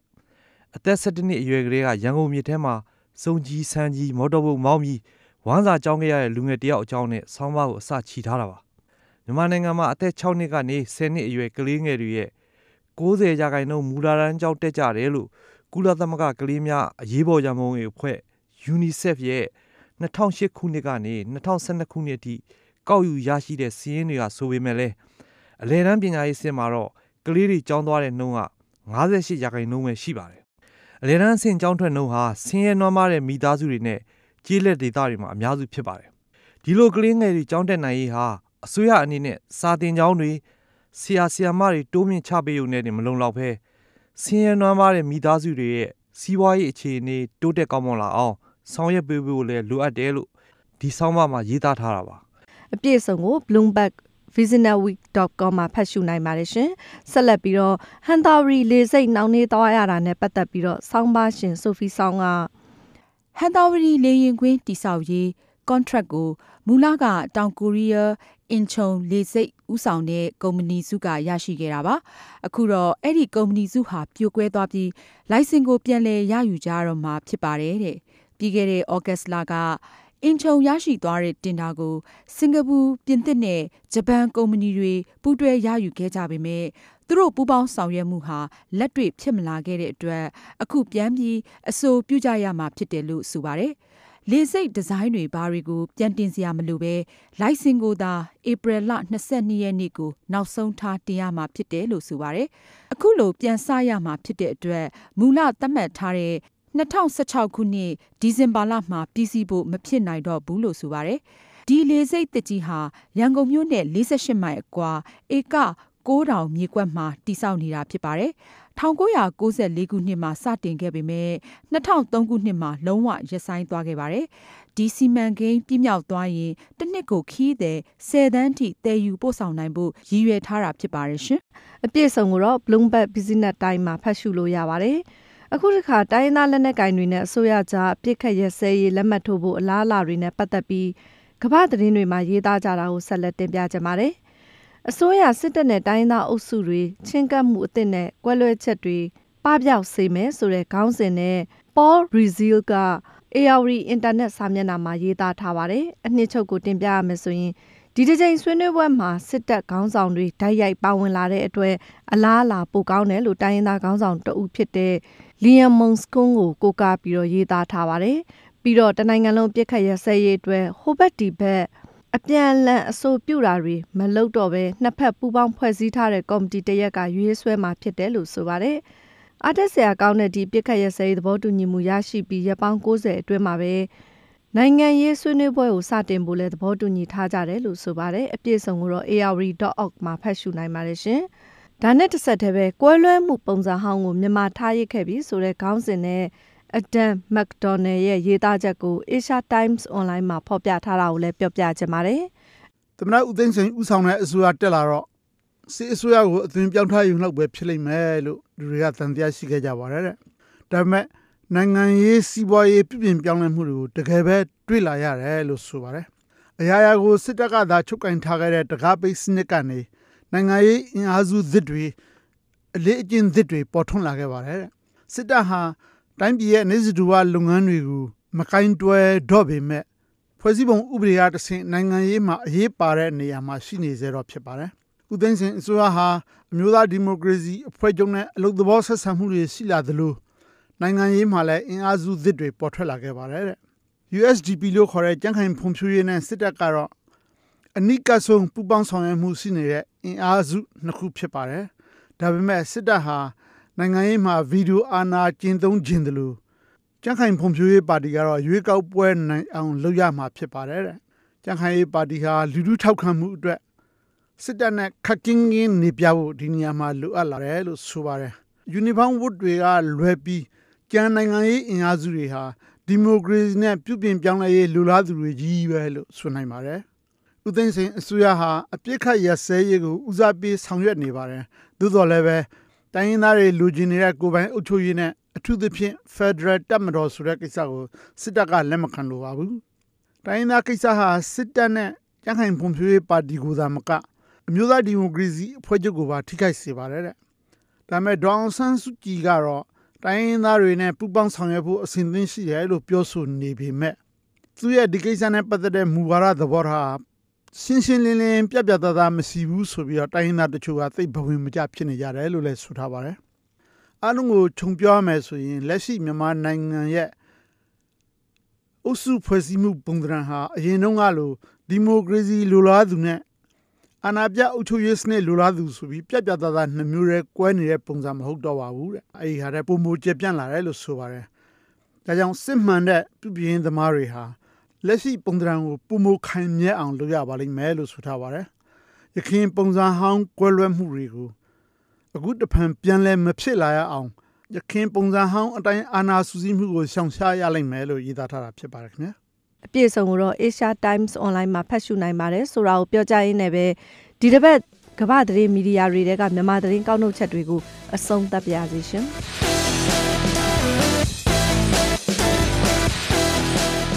VOA ကနေစနေနေ့ညဘက်အစီအစဉ်တွေကိုဆက်ပြီးတော့ထုတ်လွှင့်ပေးနေတာဖြစ်ပါတယ်ရှင်။မကြခင်မှာတော့တကယ်စစ်မှန်တဲ့ငြိမ်းချမ်းရေးကိုလိုချင်ရင်ဘာတွေလုပ်သင့်တယ်လဲဆိုတာနဲ့ပတ်သက်ပြီးဆွေးနွေးကြမယ်ဓာတ်ရိုက်လေးလိုင်းအစီအစဉ်ကိုနားဆင်ရဖို့ရှိပါတယ်ရှင်။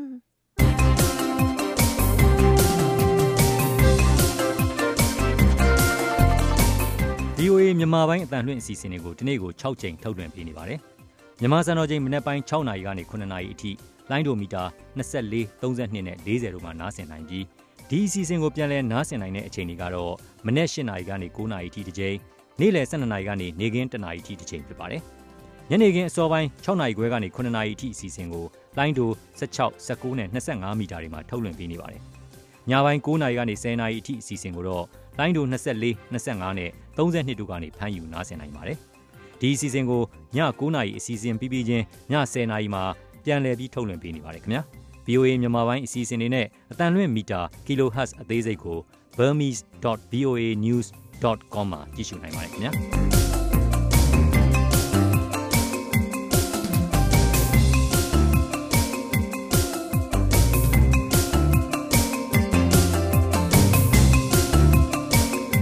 VOA ကနေစနေနေ့ညဘက်အစီအစဉ်တွေကိုည10:00နာရီထိလှိုင်းနိုမီတာ24 kHz 1213ည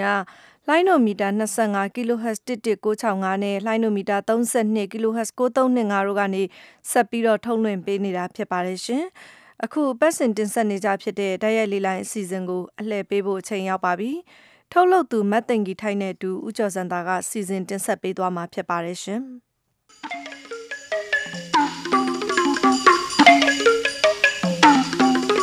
မင်္ဂလာပါသောရရှိမြခင်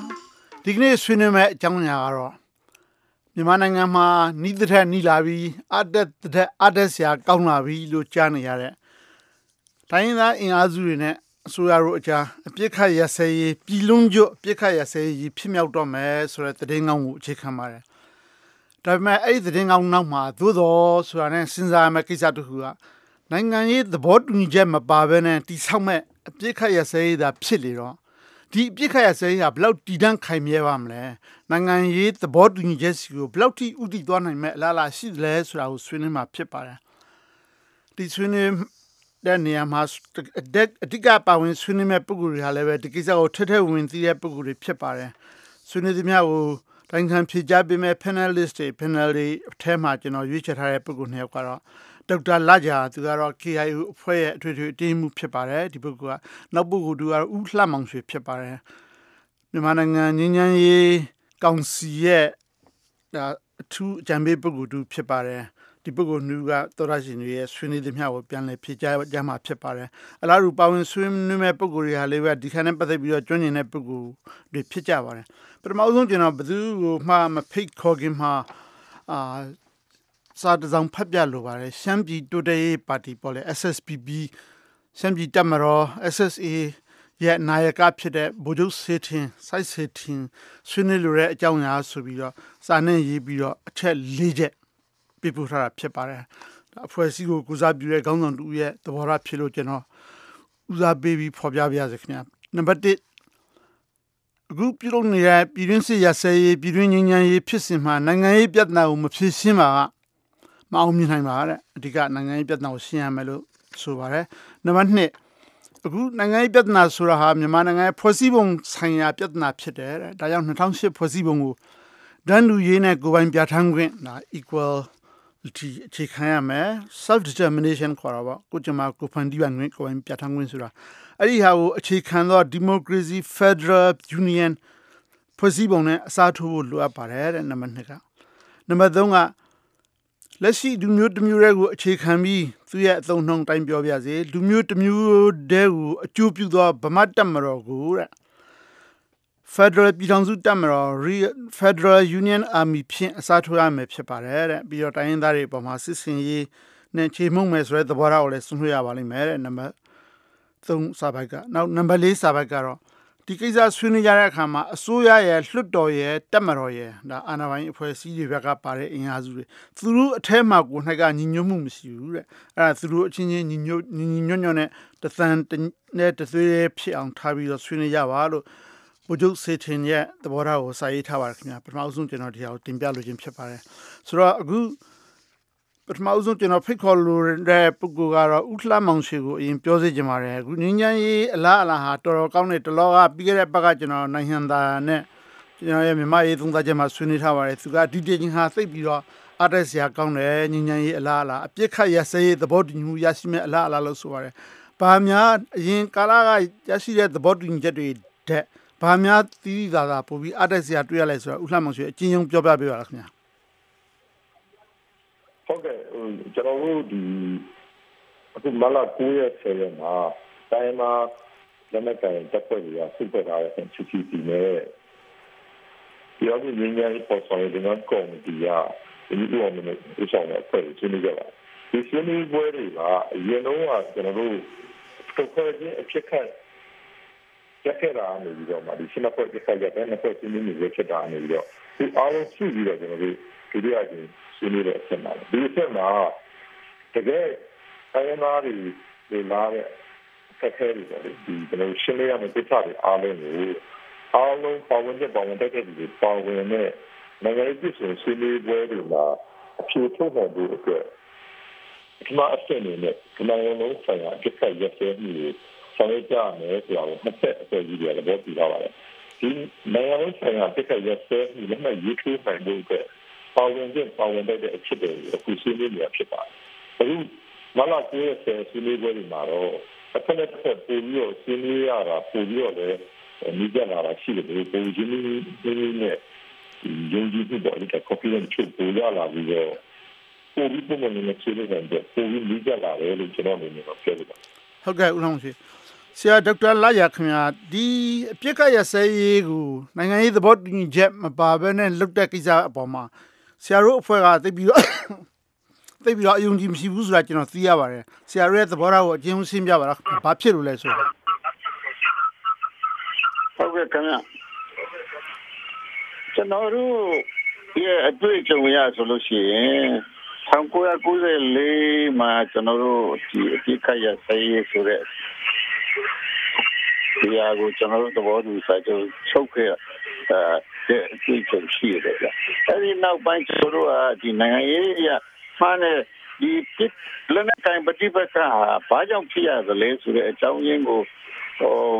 ကျွန်တော်တို့အကြောင်းရင်းကိုကျွန်တော်တို့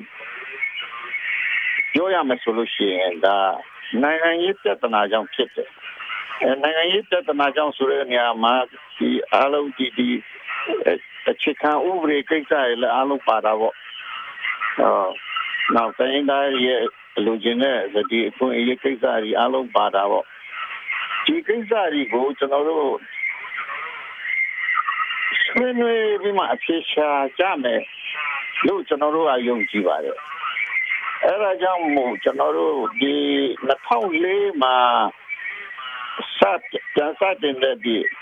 အမျိုးသားညီလာခံမှာလည်းပဲကျွန်တော်တို့ပြီးဆုံးအောင်2000ခုမှပြီးဆုံးတဲ့အဖြစ်တက်တော့မှကျွန်တော်တို့အားလုံးဒီဒီဒီစိတ်ရှိရှိနဲ့ပဲကျွန်တော်တို့ဒီနိုင်ငံရေးဆွေးနွေးချက်နဲ့အဖြစ်ရှာကြရဖို့ဟိုကျွန်တော်တို့စောင့်စားခဲ့ပါလေသူတော့ဒါကဖြစ်မလာဘူးဖြစ်မလာဘဲနဲ့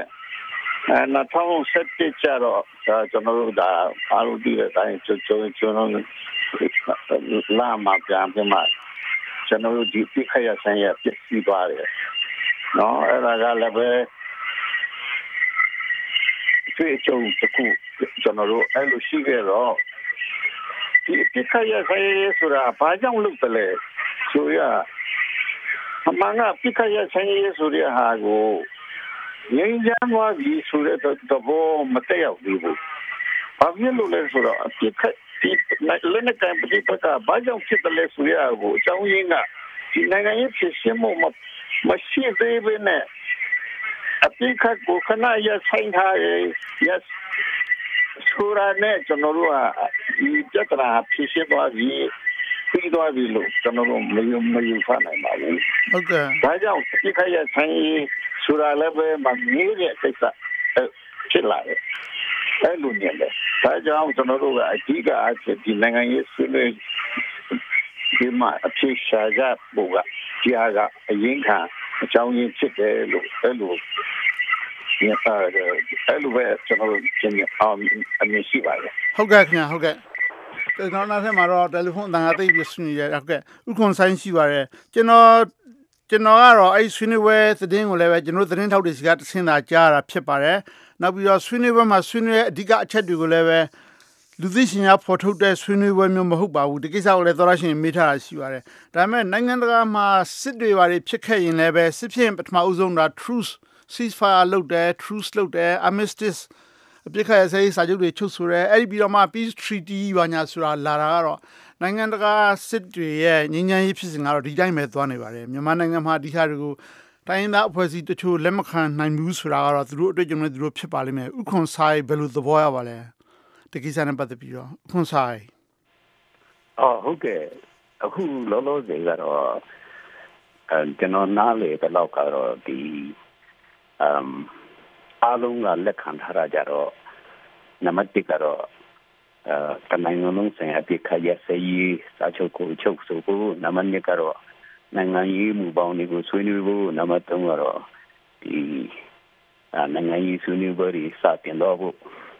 အဲ့ဒီကနေမှတဆင်ဒီအဲတနိုင်ငံလုံးဆိုင်ရာအဲရင်ချမ်းကြီးညီလာခံကြီးကျင်းပဖို့ဆိုတာဒီရှိပါတယ်နော်အဒီဥစားဟာအခုလောလောဆယ်ကတော့ကျွန်တော်တို့အနေနဲ့ ကြည့်မယ်ဆိုလို့ရှိရင်တော့ဒါဟာတဘာဝကြတယ်လို့ကျွန်တော်ထင်ပါတယ်အဲသို့တော်လည်းပဲကျွန်တော်တို့အခုပြဿနာဖြစ်နေတာကတော့ဥပမာကျွန်တော်တို့ခုနကတော့အဲဒေါက်တာဂျလာဂျာပြောတယ်လို့ပဲအခုဒီစိုးရိမ်မှုတွေကရှိနေကြတယ်အဲဒီ1994ဆိုလို့ရှိရင်တော့ဒီအပြည့်ရပဲရှိတယ်ဒါပေမဲ့တကယ် dialogue ကတကယ်မရှိဘူးနော်ဒီ dialogue လို့အမိခံထားတဲ့အမျိုးသားညီလာခံ တော့ဝေးရှိကြတယ်နော်နောက်ပြီးမှဒီ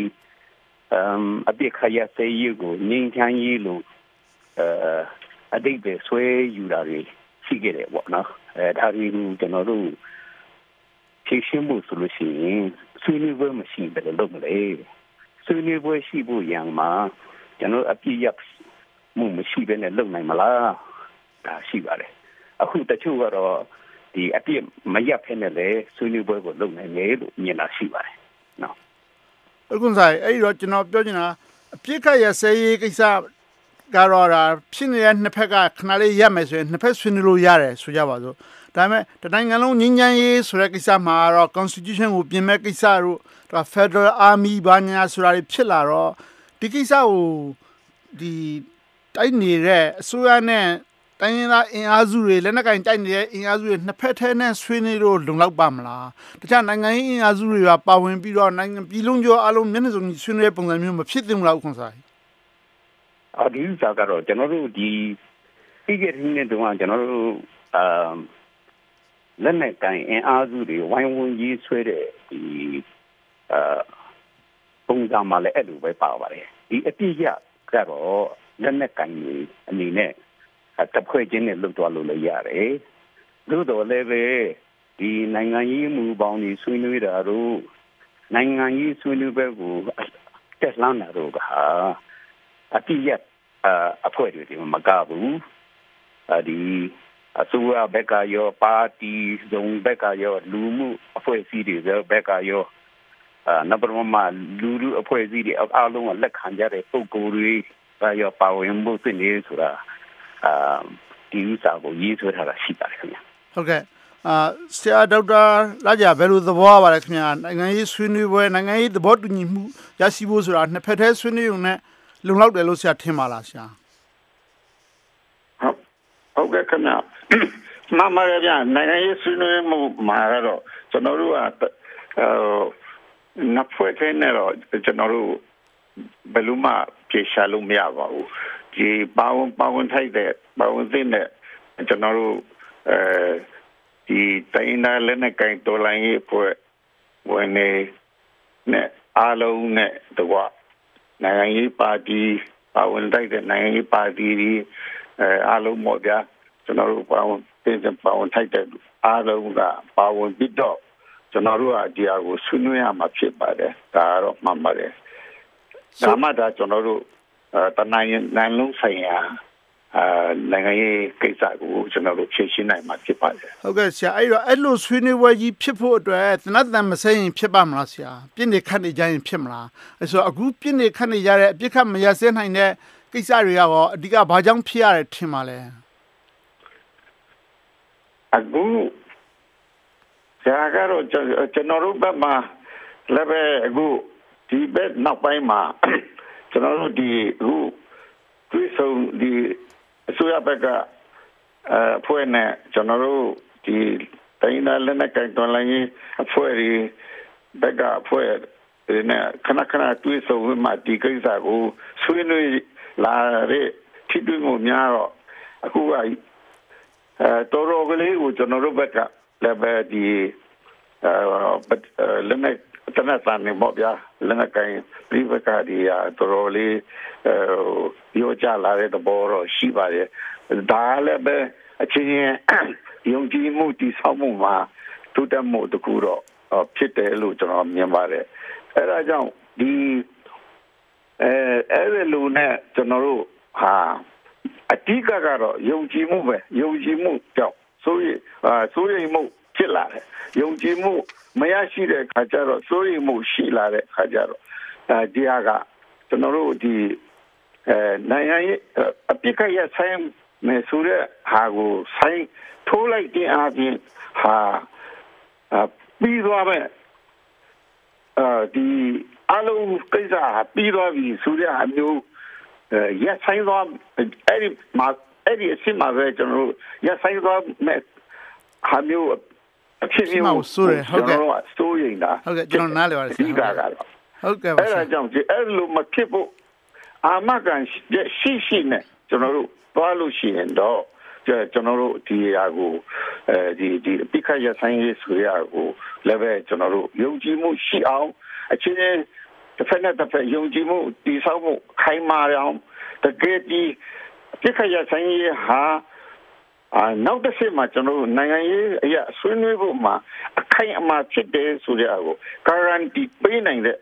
အခြေအနေမျိုးရှိလာဖို့ ဒါဟာအင်တာရေးကြည့်ပါတယ်ဒါမှဒါကျွန်တော်တို့အချင်းချင်း truth building အဲကျွန်တော်တို့ trust building ကိုကျွန်တော်တို့ရရှိနိုင်မှာဖြစ်တယ်လို့အဲကျွန်တော်တို့အဲ့လိုမြင်ပါတယ်ဗျဟုတ်ကဲ့ဦးလှမောင်ရွှေခင်ဗျာဦးလှမောင်ရွှေကဒါ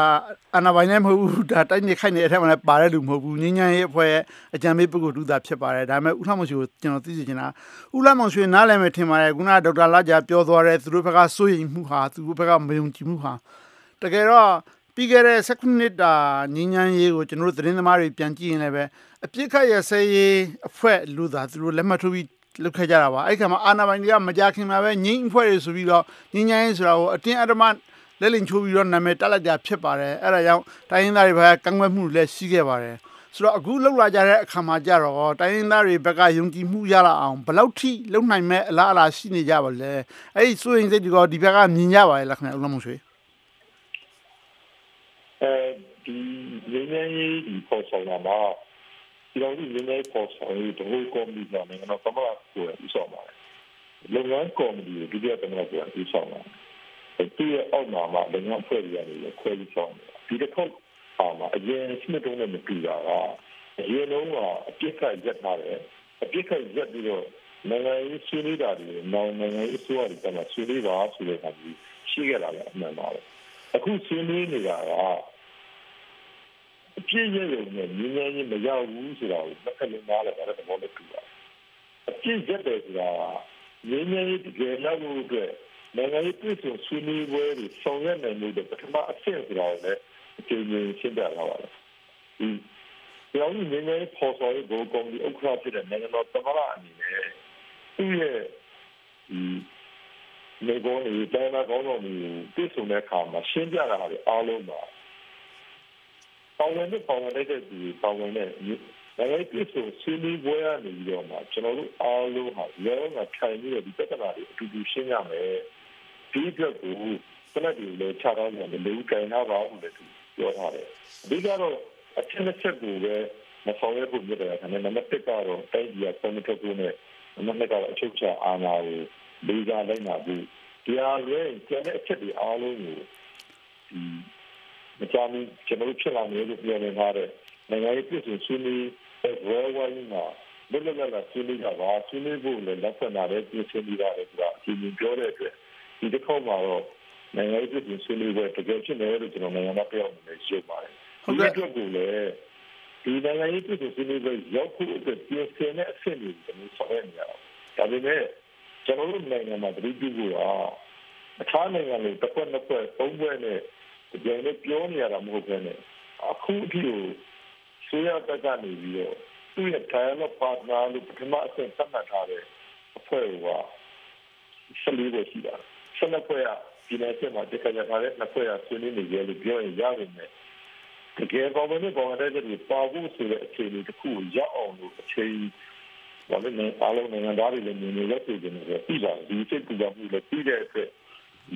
တမတော်ဆိုရတဲ့ပုံကတည်းကအများကြီးပဲကြိုးစားနေတယ်ဆိုတာဒီတော့ပြည်လို့ပြောနေတယ်ဟုတ်ကဲ့ကျွန်တော်တို့လိုလေးမေးခွန်းတစ်ခုမေးချင်ပါတယ်ဒီဆွေးနွေးပွဲမှာနိုင်ငံတော်သမ္မတတို့ကတော့ဟုတ်ပြီတက်မတော်ဘိုင်းကတော့ဘလောက်တက်တက်ကြွကြွရှိပါသလဲဦးလှမောင်ရှိခင်ဗျာအရန်ကိုတက်တက်ကြွကြွရှိပါတယ်ဒီခုနကတော့တိုင်းနာကောင်းဆောင်နေမလာ ကိုယ့်ရဲ့ဆရာမှာဒီကျေးဇူးဆွေးနွေးတဲ့အခါမှာကျွန်တော်ဌာနတွေအားလုံးဒီကံဒါတွေဌာနပေါင်းလည်းအားလုံးကိုပြန်ကြားရတဲ့အားတွေအားလုံးကဒီဆွေးနွေးပွဲမှာတကယ်ကိုရင်းနှီးနှီးတက်တက်ကြွကြွဆွေးနွေးလို့ဒီဖြစ်ရောက်တယ်ဆိုတာကိုကျွန်တော်ပြောနိုင်ပါတယ်တစ်ဖက်ကတိုင်းသားကောင်းဆောင်တွေလည်းဒါနားလည်ပါလိမ့်မယ်ဒါပေမဲ့ဆွေးနွေးပွဲရဲ့သဘောတဘာဝဆွေးနွေးပွဲမှာတကယ်ရှိပြီးတကယ်ဆွေးနွေးနေတဲ့လူတွေကတော့ဒီ atmosphere ကိုပြီးမဲ့ကိုယ်လည်းခံစားနိုင်တဲ့ပုံပြီးရင်ဒီလိုမျိုးနေရမယ် ဆွေးနွေးပွဲသဘောပွဲကိုအကြောင်းကြောင်းကြောင့်ဘယ်လိုမရောက်နိုင်တဲ့ကောင်းဆောင်တွေဒီခုတော့ရမယ်ဒါခုတော့လောက်တော့မြင်မှာမြင်ပါလိမ့်မယ်ဟုတ်ကဲ့ဒီမှာသောရရှင်တချို့ကမေးထားပါတယ်သောရရှင်တယောက်အသံနဲ့ဆွေးနွေးတာကိုအရင်တော့ဖွင့်ပြပါရစေခင်ဗျာဒီမိုကရေစီအရေးဖက်ဒရယ်ပြည်ထောင်စုစတဲ့နိုင်ငံရေးအဓိကပြဿနာအကြောင်းကြောင့်စစ်တိုက်နေကြရတယ်ဆိုရင်နိုင်ငံရေးဆွေးနွေးညှိနှိုင်းဖြေရှင်းရမယ်ဆိုတာ မှန်ကန်တဲ့သဘာဝတရားပါပဲနိုင်ငံရေးကိုအကြောင်းပြပြီးစီးပွားရေးစခွက်လူစကြက်လူတဲ့စစ်ပွဲတွေဖြစ်လာနေတဲ့အတွက်နှစ်ဖက်စလုံးကအကျိုးအမြတ်ကိုတွက်ပြီးအပြည့်အခတ်ကိုအရင်ရရမယ်နိုင်ငံရေးဆွေးနွေးမှုတွေကို အရင်လုပ်ရမယ်ဆိုပြီးပြောဆိုသံတွေကတော့ရေစရာလဲကောင်းတယ်လို့ပြည်သူတွေကလည်းသိသိကြီးနဲ့အညာခန်းနေကြရတာပါပဲတ ကယ်စစ်မှန်တဲ့ငြိမ်းချမ်းရေးကိုရဖို့ဆိုရင်အစိုးရနဲ့လက်နက်ကိုင်အဖွဲ့တွေဆွေးနွေးပွဲတိုင်းမှာဒီမိုကရေစီအင်အားစုနိုင်ငံကြီးတွေနဲ့ကုလသမဂ္ဂလိုအဖွဲ့ကြီးတွေမှကိုယ်စားလှယ်များကို ပါဝင်သက်သေပြုပြီးပွင့်မွင်လင်းလင်းလုပ်ဖို့လိုသလိုလူမှုကိုလည်းပွင့်လင်းမြင်သာချပြနိုင်ရင်တော့ပြည်ရင်းငြိမ်းချမ်းရေးရနိုင်စရာအကြောင်းရှိကြောင်းပါခင်ဗျာ ဟုတ်ကဲ့အဲ့ဒါအသံဖိုင်နဲ့ဆွေးနွေးတာနောက်စာရေးပြီးဆွေးနွေးတာငြိမ်းချမ်းလူလားသူတူဆိုပြီးတော့ရန်ကုန်စမ်းကြောင်းကရေးထားတဲ့စာမှလည်းပဲထုံနည်း၎င်းအခုသူတို့ဘာတွေဆွေးနွေးနေလဲဘာဖြစ်တယ်ဆိုတာကိုလူတွေမသိရပါဘူးတဲ့ပြည်ပအသံလွှင့်အသံလွှင့်ဌာနတွေကထုတ်လွှင့်ပေးနေကြတာကိုကြားနေပြီးပြည်တွင်းနိုင်ငံပိုင်မီဒီယာတွေဘက်ကလည်းပဲအားနည်းမှုရှိတယ်အဖြစ်အနစ်တွေကိုသေချာဂဏသိကြမယ်ဆိုရင်အခြေအနေဟာအပြောင်းလဲရှိကောင်းရှိလာနိုင်မှာဖြစ်ပါတယ်တဲ့ပြည်သူလူထုအနေနဲ့ တွေ့ဆုံဆွေးနွေးကြတယ်ဆွေးနွေးကြတယ်ဆိုတာလောက်နဲ့တည်င်းကပြီးပြီးနေတော့ညဉ့်ညမ်းရေးဖော်ဆောင်ဖို့ဆိုတာနဲ့အလှမ်းကွာဝေးနေဝင်ထင်ပါတယ်တဲ့ဆိုလိုတာကတော့ပြည်သူအသံတွေကိုနားထောင်လေးလာပြီးအကောင့်ထဲဖော်သင့်ပါကြောင်းဆိုပြီးတော့လည်းပြောပါတယ်ဆိုတော့ဒီမှာငင်းငန်းရေးကိုယ်စားလှယ်အဖြစ်နဲ့အဓိကပါတဲ့ပုဂ္ဂိုလ်ကတော့အကျိုးဆောင်ပုဂ္ဂိုလ်အကြံပေးပုဂ္ဂိုလ်ကဥလှမောင်ဆိုပဲဖြစ်တော့သတင်းထုတ်ပြန်ရေးကတော့ဘယ်လောက်ထိ ပွင့်လင်းမြင်သာမှုရှိပါသလဲဘာတွေဆွေးနွေးပြီးဘယ်အဆင့်ရောက်တယ်ဆိုတာကိုအတိအကျမသိရလို့တချို့သောရရှင်တွေကနည်းနည်းညှိတွားကြပါတယ်အဲ့ဒါကဥလှမောင်ဆိုပဲလို့သဘောပါတယ်သတင်းထုတ်ပြန်ရေးအဖွဲ့ဆိုတာကသိကြရှိပါလားခင်ဗျာဒီအခုကျွန်တော်တို့ဒီဘက်2017ခုနှစ်နောက်ပိုင်းမှာပြည်စုံဆွေးနွေးပွဲတွေအားလုံးမှာဆွေးနွေးပွဲသဘောဝဲကိုပြင်ဆင်လို့ရပ်ဝေးမှာအခြားကျွန်တော်တို့နေကတိမှာ တော့ပြောတာကလည်းလေကြီးတော်မှာလုပ်တဲ့ပဲဆွေးနွေးပွဲမှာမဆိုနှစ်ဖက်ပြည်စုံဆွေးနွေးတာကိုမီဒီယာတွေကိုထည့်သွင်းတော့ကျွန်တော်တို့ဒင်းကြီးချင်းနှစ်ဖက်လုံးပြေးပါတယ်ဒါပြီးတော့ဆွေးနွေးပွဲတွေပြီးတိုင်းမှာလည်းနှစ်ဖက်သဘောတူနေတာရှိရင်ဒီ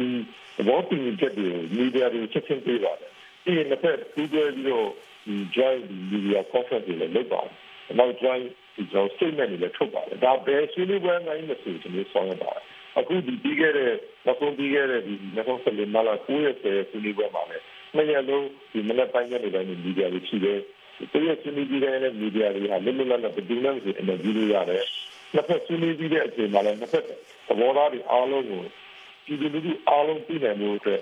ကျွန်တော်တို့ statement တွေထုတ်ခဲ့ပါတယ်အခုကတော့အကျဉ်းမဟုတ်တော့ပါဘူးအဲဒါနဲ့ဆွေးနွေးပွဲရဲ့သဘောသဘာဝကတနေ့လုံးအလားနှစ်ရက်သုံးရက်အားလုံးထိုင်ဆွေးနွေးတာအားလုံးကိုတော့ ဒီတမိုင်းတမိုင်းနဲ့အားလုံးရှင်းပြဖို့ဆိုတာခက်ပါတယ်ဒါတွေကအဆက်လိုက်သွားတာဖြစ်တဲ့အတွက်ကျွန်တော်တို့နိုင်ငံမှာမဟုတ်ပါဘူးဘယ်နိုင်ငံမှာဆိုဒီလိုလည်းရှိပါမယ်ဟုတ်ကဲ့ဒါပေမဲ့အရေးကြီးတာကတော့တကယ်ပဲကျွန်တော်တို့ကစစ်မှန်တဲ့ငြိမ်းချမ်းရေးကိုတကယ်သွားနိုင်လို့ဆိုရင်တော့အားလုံးပါဝင်တဲ့ပါဝင်တဲ့ဒီပါဝင်တဲ့တွေ့ဆုံဆွေးနွေးပွဲရတယ်သွားနိုင်တယ်ဆိုတာကိုအခုတော့နှစ်ဖက်လေးသဘောတူပါတယ်ဒီသဘောတူတော့နှစ်ဖက်ပြင်ဆင်နေတဲ့အချိန်မှာပဲဒီဟာကိုဒီအဖြစ်ကိုကျွန်တော်တို့ဟလာအောင်မြင်မယ် အားလုံးကဟိုတမန်ကလုံးပြည့်တဲ့ကြေးနဲ့ YouTube နိုင်နေဆိုရင်တော့တိတ်မကြရင်တော့ပါဝင်တဲ့ပါဝင်တဲ့ဒီတွေခဏလုံးကပတ်သက်ပြောတဲ့ဒီပါဝင်တဲ့ကျွန်တော်တို့နိုင်ငံရေးပြည်ဆွေးနွေးပွဲတွေလည်းမတိုင်ဖြစ်လာပါဘူးဟုတ်ကဲ့ပါခင်ဗျာဟုတ်ကဲ့ကျေးဇူးတင်ပါတယ်နောက်သောရရှင်တယောက်ဆွေးနွေးဖို့စောင့်နေတာကြာပါပြီဒါတောင်းပန်လိုပါတယ်ဒီမှာဆွေးနွေးတဲ့ပုံကိုယ်တွေကတကယ်ထက်ထက်ဝင်ဆွေးနွေးပွဲမှာပါတဲ့ပုံကိုယ်တွေမို့လို့သူတို့ဖို့အချိန်ပေးနေရပါတယ်ဆွေးနွေးလိုတဲ့သောရရှင်ကကိုရတနာဖြစ်ပါတယ်ကိုရတနာဟုတ်ကဲ့ပါခင်ဗျာအခုက ဒီအချက်ကရစေးဆွေးနွေးပွဲတွေမှာဟုတ်ဒါကျွန်တော်ဟို62ခုနှစ်တည်းလည်းစခဲ့ပြီးအချက်ကရစေးဒီကစေးဆိုပြီးတော့ဒါပေမဲ့အောင်မြင်မှုတွေမရခဲ့ဘူးအချက်ကရစေးဆိုပြီးတော့လည်းဒါတိုက်တာခိုက်တာတည်းရှိနေတကယ်တမ်းကျတော့ကျွန်တော်တို့အခုဖြစ်နေတဲ့ကိစ္စတွေကဒါကြောက်ရွံ့စိတ်တွေနှစ်ဖက်လုံးကနှစ်ဖက်ဒီလက်နက်ကိုင်ဖွဲ့စည်းရကြောက်ရွံ့စိတ်တွေတန်ရာစိတ်တွေကြောင့်ဒါရှေ့ရတဲ့ကိစ္စတွေအဲ့တော့ကျွန်တော်အချက်ကရစေးဆိုတာကျွန်တော်အချိန်အကန့်အသတ်တော့ရှိအောင် အချိန်အကန့်အသတ်နဲ့ထားပြီးတော့အဲဘာလို့လဲဆိုတော့နိုင်ငံရေးဆွေးနွေးပွဲတွေကိုက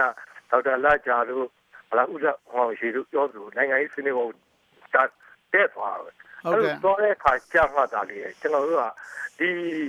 ဒီဖက်ဒရယ်တောင်းလာဖတ်စီတို့ဖက်ဒရယ်ပြည်တော်စုဖတ်စီတို့ကဒီအချိန်မှာရောတင်တယ်အရင်ဆုံးအချက်ထားရစေးကိုကျွန်တော်တို့နေနေတပ်မှန်လေတပ်မှန်ရအချိန်ကာလတခုတည်းရထားမယ်ပြီးရင်ကျွန်တော်တို့နိုင်ငံရေးဆွေးနွေးပွဲကြောက်တော့ကျွန်တော်တို့ အဲ့ခါကျရင်ကျွန်တော်ချက်ရဆွေးနွေးပွဲပါဝင်တဲ့နဲ့ဟာလာကျွန်တော်တို့ဟိုနိုင်ငံရေးအဖွဲ့အစည်းတွေဥပဒေပညာရှင်တွေနောက်အကျက်ဆက်တိုင်းရင်းသားခေါင်းဆောင်တွေဒါသိအရေးကြီးတယ်ခင်ဗျာဟုတ်ကဲ့ဟုတ်ကဲ့ခင်ဗျာဟုတ်တိုင်းရင်းသားခေါင်းဆောင်တွေလည်းဟောဟုတ်ဟုတ်ကဲ့ဟုတ်ကဲ့အခုဘယ်လောက်ကြံသေးလဲဆိုတော့စက္ကန့်30ဥခွန်ဆိုင်ကိုတခွန်းပဲမေးကျင်တယ်ဥခွန်ဆိုင်အဓိကအခက်ခဲဆုံးပြဿနာဘာလို့ထင်ပါလဲတခုလေးပြောပါညဉ့်ညဉ့်ဖြစ်လာဖို့အတွက် Federation လား Federal Army လားဥ ခွန်ဆိုင်ဒါတွေဒါ Federation of Federal Army တို့ဆိုတာကျွန်တော်တို့ကဒီပြောရမှာတဲ့ကျွန်တော်တို့ဒီတကယ်စစ်မှန်တဲ့ပြည်တော်စုကြီးတရားကိုအဖက်ဖက်ကနားလိုက်နေအနားလေပြီးတော့မှလက်ခံနိုင်တဲ့ပုံစံတရားကိုကျွန်တော်တို့အားလုံးဝိုင်းတဲ့ပေါ်သဘောတူဖို့လိုပါတယ်ဟုတ်ကဲ့အဲ့ဒါပါပဲဟုတ်ကဲ့ပါခင်ဗျာပါဝင်ဆွေးနွေးရတဲ့ပုဂ္ဂိုလ်တွေအားလုံးနတ်စင်တဲ့တော်ရရှင်အားလုံးအထူးပဲကျေးဇူးတင်ပါတယ်ခင်ဗျာ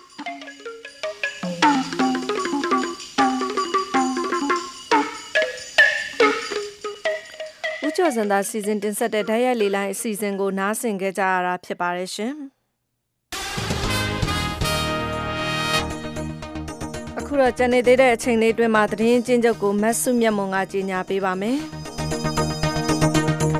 ဂျော်ဒူကရရှိတဲ့ဓာတ်ပုံအရအိန္ဒိယသမုဒ္ဒရာတောင်ဘက်အချမ်းမှာအရာဝတ္ထုကြီးတစ်ခုမျောနေတာကိုတရုတ်အစိုးရကတွေ့ရှိထားတယ်လို့မလေးရှားတာဝန်ရှိသူတွေကပြောပါတယ်။ဒီအရာဟာဘာလဲသိရအောင်လို့တရုတ်အစိုးရကတင်မောတွေဆေလွှတ်စုံစမ်းမှဖြစ်တဲ့အကြောင်းဒီကနေ့သတင်းစာရှင်းလင်းပွဲမှာ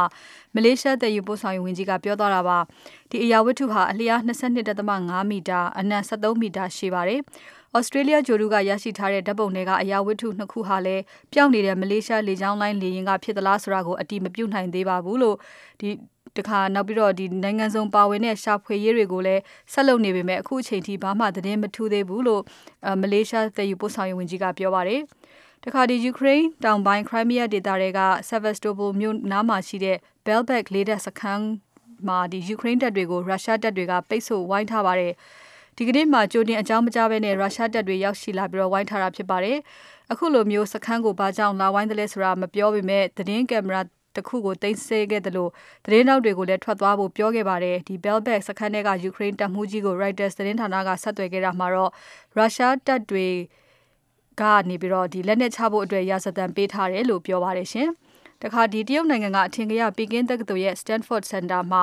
တက္ကသိုလ်ကျောင်းသားတွေကို American သမ္မတ Michelle Obama ကဒီကနေ့မိန့်ခွန်းပြောခဲ့တာမှာလွတ်လပ်စွာပြောဆိုနိုင်ခွင့်ကိုးကွယ်ခွင့်တွေဟာလူသားတိုင်းမှာရှိတဲ့မွေးရပါအခွင့်အရေးဖြစ်တယ်လို့ပြောကြားသွားပါတယ်ရှင်။သတင်းချင်းချုပ်ကိုမဆုမြတ်မွန်ကကြီးညာပေးခဲ့တာဖြစ်ပါတယ်ဒီညစီစဉ်ထုတ်လုပ်ရေးမူကမတ်သိန်ကြီးထိုက်ဖြစ်ပြီးတော့အင်ဂျင်နီယာကတော့ဂျွန်ဒရိုက်တန်ဖြစ်ပါတယ်ရှင်ကျမကတော့နနာချက်ပါရှင် VOA ကိုနားဆင်ကြကြတဲ့အတွက်သောရရှင်တွေအားလုံးကိုလည်း VOA ကအထူးပဲကျေးဇူးတင်ရှိပါတယ်ရှင်